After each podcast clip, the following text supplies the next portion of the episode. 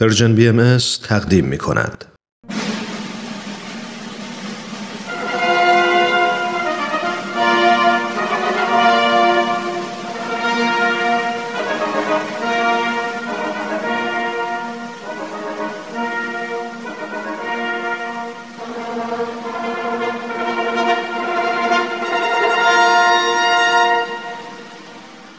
تاریخ به روایت مورخ. من کتاب تاریخ نبیل رو از ترنم دوستم گرفتم که بخونم.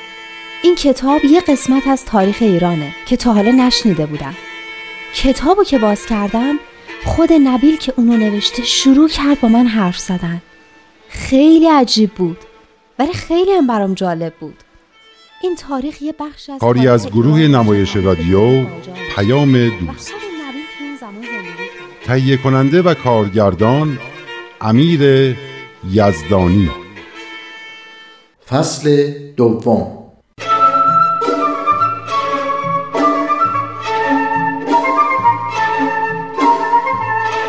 به به، ترنم خانوم بالاخره اومدی؟ ببخشین دیر شد. اتوبوس اولی که اومد خیلی شلوغ بود، سوارم نکرد. خب تعریف کن ببینم دیشب چی خوندی؟ تو تا کجا رسیدی؟ به این که حضرت باب چقدر از دریافت نامه ملا حسین بشرویه‌ای که در اون شرح سفرش به تهران رو نوشته بود خوشحال شدن و به سفر حج رفتن. البته جناب ملا حسین تو اصفهان و کاشان و مشهد هم موفقیت‌های زیادی به دست آورده بود و باعث ایمان عده زیادی شده بود. اما اون چه که حضرت باب رو از همه بیشتر خوشحال کرد شرح سفر ملا حسین به تهران و این بود که امانتی حضرت باب رو به حضرت بهالا رسونده بود و جواب محبت‌آمیزی دریافت کرده بود. این همون اتفاقی بود که بین ماهای جمادی و رجب افتاده بود و حضرت باب هم از اون بسیار خوشحال شده بودند. بعد جناب نبیل سفر حضرت باب و جناب قدوس رو تعریف کردن که چطور با کاروان، با قافله فرقی نداره. درسته، اما میخوام این کلمات جدید خوب یاد بگیرم. بله، با قافله به بوشهر رفتن و از اونجا با کشتی به طرف عربستان حرکت کردن. در طول راه تو همه طوفان‌ها و تلاطم‌ها حضرت باب و جناب قدوس یه آرامش و سرور خاصی داشتن. حضرت باب میگفتن و جناب قدوس هم مینوشتن. سر و صدا و هیاهوی حاجی‌های توی کشتی که از تلاطم کشتی میترسیدن هم تأثیری در اونا نداشت. همونطور که بقیه سر و صدا و طوفانایی هم که تو زندگیشون پیش میومد درشون تأثیری نداشت. چه جالب. منم دیشب همینو به جناب نبیل گفتم. خلاصه رسیدن به عربستان. جریان شیخ حاشم هم جناب نبیل برات گفتن؟ شیخ حاشم؟ نه. شیخ حاشم برادر شیخ ابو تراب امام جمعه شیراز بود که اونم تو کشتی بود و دائم در حال فتنه و فساد بود و دائم باعث زحمت حضرت باب میشد. طوفان و هیاهوی جمعیت و سر و صدای حاجیا کم بوده، این شیخ حاشم هم بهش اضافه شده بوده. دقیقاً. البته این شیخ حاشم فقط حضرت باب اذیت نمی‌کرده، بقیه را هم آزار میداده تا اینکه ناخدای کشتی به تنگ میاد و تصمیم میگیره اونو بندازه تو دریا و شرشو از سر همه کم بکنه. مگه میشه؟ میشده دیگه. ناخدا یه جور خداست تو دریا، اختیار همه کاری داره. به هر حال اون موقع میشده. اون وقت چی میشه؟ حضرت باب دخالت میکنن و سعی میکنن جلوشو بگیرن، اما ناخدا کوتاه نمیومده. موقعی که جاشوهای کشتی میان شیخو تو دریا بندازن، حضرت باب خودشون رو شیخ میندازن و وساطت میکنن و اونو از مرگ حتمی نجات میدن. بعدش دست از بدجنسی برمیداره یا نه؟ نمیدونم، لابد. اما ناخدای عرب کشتی کاملا مجذوب حضرت باب میشه و احترامش نسبت بهشون چند برابر میشه. اینکه در مسقط کشتیشون لنگر میندازه رو خوندی؟ نه. مسقط سر راه بوده؟ آره، تو مسقط که لنگر میندازن حضرت باب چند روزی رو تو خونه والی مسقط ساکن میشن. والی مسقط یعنی حاکم مسقط؟ آره، یکی از کسایی که اونجا به حضور حضرت باب میرسه حاج سید جواد محرر اصفهانی بوده که با توجه به پیشگویی‌های میرزا آقاخان منجم اصفهانی و اشاره‌های جناب ملا حسین در مورد نزدیک بودن ظهور موعود آمادگی پذیرش ظهور جدیدو داشته. این آقاخان منجم اصفهانی همونه که قبلا گفتی قبل از ظهور حضرت باب به نزدیک بودن ظهورشون بشارت میدن؟ درسته. به خاطر همین وقتی ملا صادق مقدس خراسانی خبر ظهور حضرت بابو به حاج سید جواد محرر اصفهانی میده، حاج سید جواد بلافاصله برای دیدن حضرت باب به طرف شیراز حرکت میکنه، ولی حضرت باب به طرف مکه حرکت کرده بودن. اینه که سوار کشتی میشه و خودشو به مسقط میرسونه و بالاخره به محبوبش میرسه. خلاصه سفر از بوشهر تا جده در عربستان یه ماه طول میکشه که با توجه به طوفان‌های شدید و جمعیت زیاد داخل کشتی و دعوای حاجی‌ها با هم، خیلی سفر سختی بوده. حضرت باب درباره این سفر می‌فرمایند، تو دفترم نوشتم اینجاست: چنانچه خود در سفر مکه دیدم که نفسی خرج‌های کلیه می‌نمود و از رفیق خود که هم منزل او بود به قدر یک فنجان آب از او مضایقه می‌نمود در کشتی به واسطه آنکه عزیز بود. میفرمایند آب عزیز بود به خاطر اینکه کم بوده. یعنی آدمایی بودن که خرجای زیادی میکردن اما حاضر نبودن یه فنجون آب به رفیق و همخونه خودشون بدن. البته خونه که نه، همون کشتی که همه با هم توش بودن. آفرین. بعد میفرمایند در سبیل مکه امری که اقبح از هر امری بود نزد حق و حبط عمل ایشان میشد نزاع حجاج بود با یکدیگر، چه این امر در هر حال حرام بوده و هست. پیداست که نفهمیدی، درسته؟ راستشو بخوای نه زیاد، لغت سخت زیاد داشت. یعنی در راه مکه کاری که پیش خداوند از همه امور زشت‌تر بود و باعث میشد عمل حج حاجی‌ها بی ثمر بشه و برباد بره، دعوای حاجی‌ها با هم دیگه بود. چون هر دلیلی هم که داشته باشه این کار اشتباه و بده. راستی میدونی جده به عرض حوا مشهوره؟ برای من که خیلی جالب. این که گفتی یعنی چی؟ عرض حوا یعنی زمین حوا. میگن قبر حوا که مادر نوع بشر بوده در جده است. یعنی واقعا میدونن قبر حوا کجاست؟ نمیدونم، به این اسم مشهوره. حقیقتشو دیگه خدا میدونه. خلاصه که گفته شده که جمعیت حاجی ها در اون سال به 70,000 نفر رسیده بود و خیلی از اونا منتظر وقوع حادثه تازه‌ای در عالم اسلام بودن و به روایات و اشعاری که به سال قرس اشاره می‌کرده استناد می‌کردن. سال قرس یعنی همون 1260، سال ظهور حضرت باب، یعنی همون سالی که توش بودن. همه اومده بودن ببینن چه خبر میشه. به حج اون سال چون عید قربان به جمعه افتاده بود، حج اکبر میگفتن. تو اون ایام افراد زیادی حضرت باب رو ملاقات میکنن و خبر ظهور موعود در میون حاجی‌ها پخش میشه. اما دو واقعه از حوادثی که اون سال اتفاق میفته خیلی مهم بوده. یکی ابلاغ امر مبارک به میرزا محیط کرمانی، یکی هم ابلاغ امر به شریف مکه. ابلاغ امر یعنی چی؟ ابلاغ که یعنی رسوندن. ابلاغ امر یعنی اینکه خبر اومدن امر یا آیین تازه الهی رو به کسی بدن. یعنی به کسی بگیم که دین تازه ظاهر شده. آفرین. تو آثار باهایی به این میگن ابلاغ امر. شریف مکه هم فکر کنم قبلا شنیدم، اما بازم یادم نیست یعنی چی. اینو که خودم هم بلد نبودم، از بابام پرسیدم، اونم دقیقاً نمیدونست. خلاصه تو اینترنت گشت، معلوم شد که اون موقع به علویان حاکم بر مکه میگفتن شریف مکه. پس حضرت باب به حاکم مکه اعلام میکنن که دین تازه ظاهر شده، یا در واقع موعود اسلام ظاهر شده. آفرین. اما قبلش بذار جریان میرزا محیط کرمانی رو برات بگم. اونو که دیشب جناب نبیل مفصل برام توضیح دادن.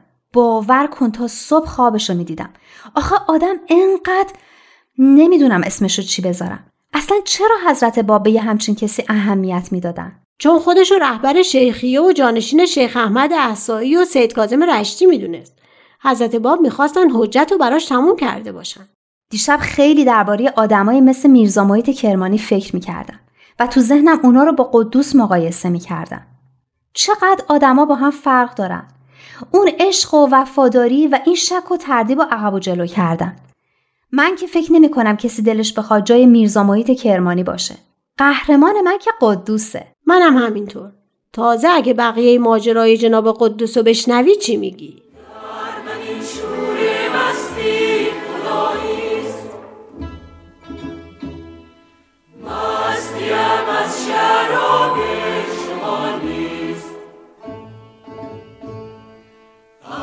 نگاهی چنین مستم گر تو مستم بگیری روانیست.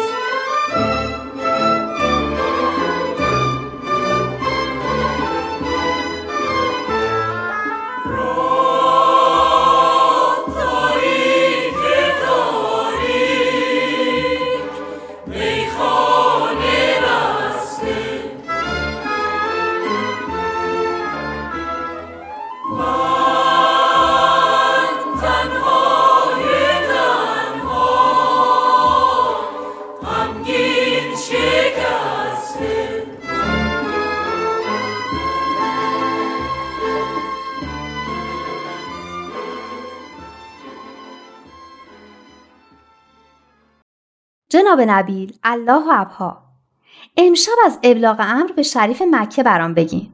مرحبا، میبینم که به خوبی با اصطلاحات امر مبارک آشنا شده اید. آره، اینا را از ترنم یاد گرفتم. دیشب از اینکه حضرت باب چطور امر رو به میرزا محیط کرمانی ابلاغ کردن گفتیم. بعدش هم که میخواست پنهانی به دیدار حضرت بهالا بره. ایشون جواب سختی بهش دادن که البته سزاوارش هم بود. بله، جواب حضرت بهاءالله که به میرزا محیط رسید خیلی پریشان شد. از طرفی حقیقت را میدید و از طرفی سر به اطاعت فرود نمی آورد. ناچار از بغداد به کربلا رفت و پس از 3 روز هم از دنیا رفت.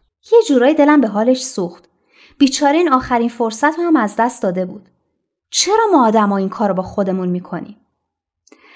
خب ببخشید، بقیه‌اش رو تعریف کنین. حضرت باب وقتی مراسم حج را تمام کردند، به واسطه جناب قدوس توقیعی را همراه با بعضی از آیات و آثار دیگر برای شریف مکه فرستادند. توقیع یعنی نامه، شریفم یعنی حاکم مکه. اینا را ترنم به هم گفته. مرحبا، این توقیع شامل بیان مقام حضرت باب و دعوت شریف به ایمان و خدمت بود. حضرت باب به جناب قدوس فرموده بودند که آن را با دست خود به شریف مکه می دهی.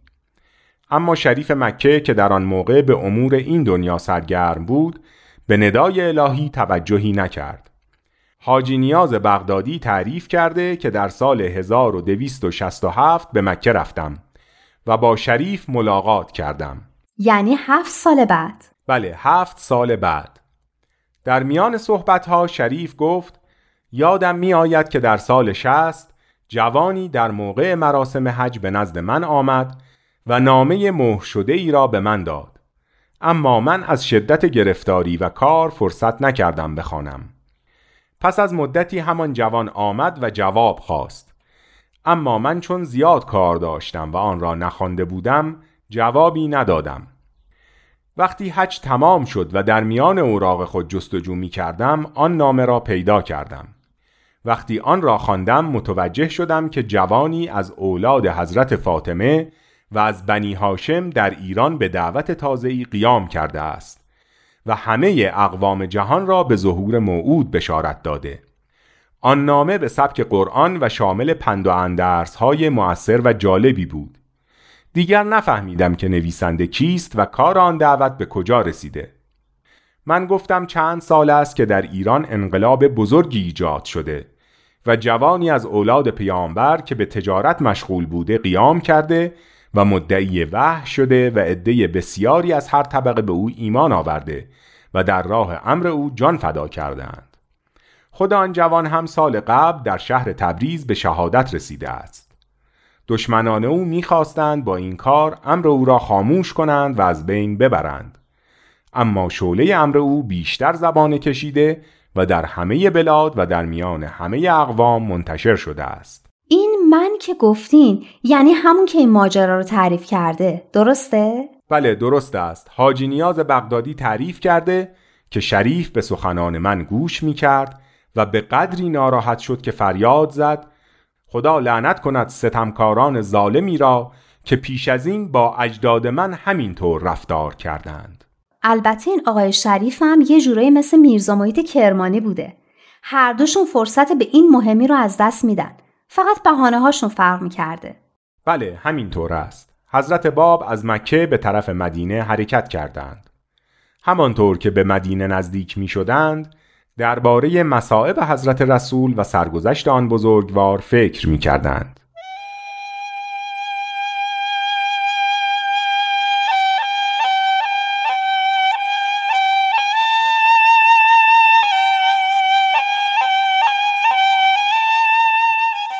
آثار قدرت الهی که در گذشته از این سرزمین آشکار و به مردم جهان زندگی میبخشید، با جلال و عظمت در مقابل چشم آن حضرت مجسم میشد. هرچه به مدینه که محل دفن رسول الله است نزدیکتر میشدند، بیشتر به دعا و مناجات میپرداختند. در بین راه به یاد شیخ احمد احسائی افتادند که چطور قیام کرد و بشارت این ظهور جدید را به مردم داد.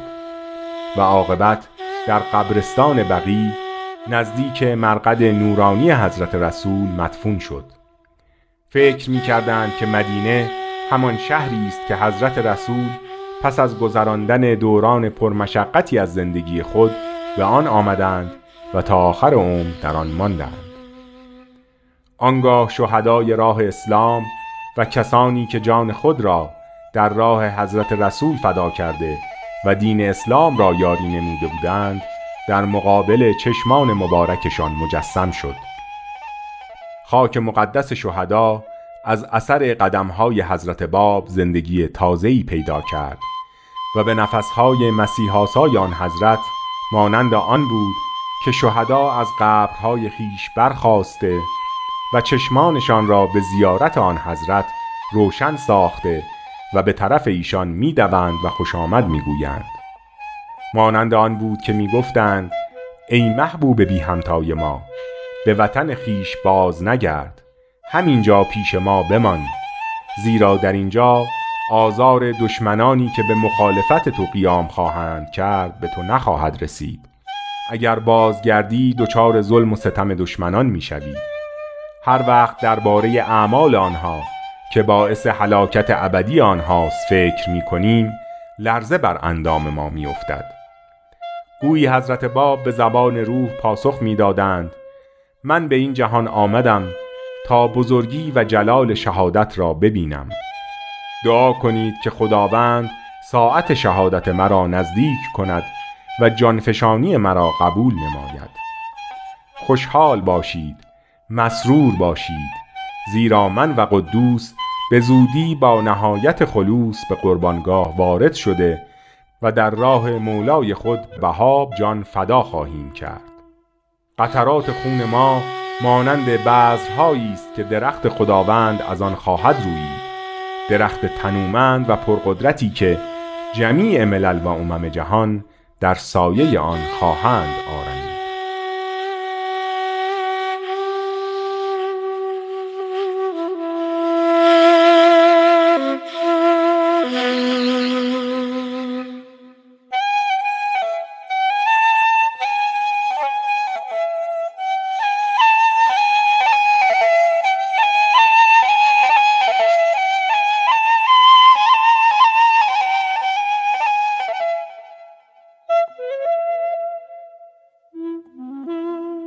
حضرت باب از مدینه به جده برگشتند و از آنجا هم با کشتی عازم بوشهر شدند. این سفر چقدر طول کشید؟ حدوداً 9 ماه. 9 ماه قمری. بعد از اینکه به بوشهر وارد شدند به همان کاروانسرایی که قبلا تشریف داشتند رفتند و در آنجا جمعی از دوستان و آشنایان به دیدن آن حضرت آمدند و خوش آمد گفتند. در آنجا به جناب قدوس خطاب کرده و با کمال مهر و محبت به او فرمودند که به شیراز مسافرت کند. فرمودند دوران مصاحبت من و تو به پایان رسیده، ساعت جدایی نزدیک است، دیگر در این دنیا یکدیگر را ملاقات نخواهیم کرد، در ساعت قرب بها باز به هم خواهیم رسید. یعنی چی؟ یعنی دیگه جناب قدوس و حضرت باب همدیگر را ندیدن؟ خیر، برای شما تعریف می کنم که چه شد. باری حضرت باب در بوشهر به جناب قدوس فرمودند که دیگر آن حضرت را نخواهد دید. ایشان فرمودند در این جهان خاکی دوران معاشرت تو با من فقط 9 ماه بود که تمام شد، اما در جهان ابدی مصاحبت و معاشرت ما همیشگی است. به زودی قضای الهی تو را در دریای بلا غوطه‌ور خواهد کرد و در راه او به مهنت و سختی دچار میشوی. من هم پس از تو خواهم آمد و به مصائب بسیار گرفتار خواهم شد.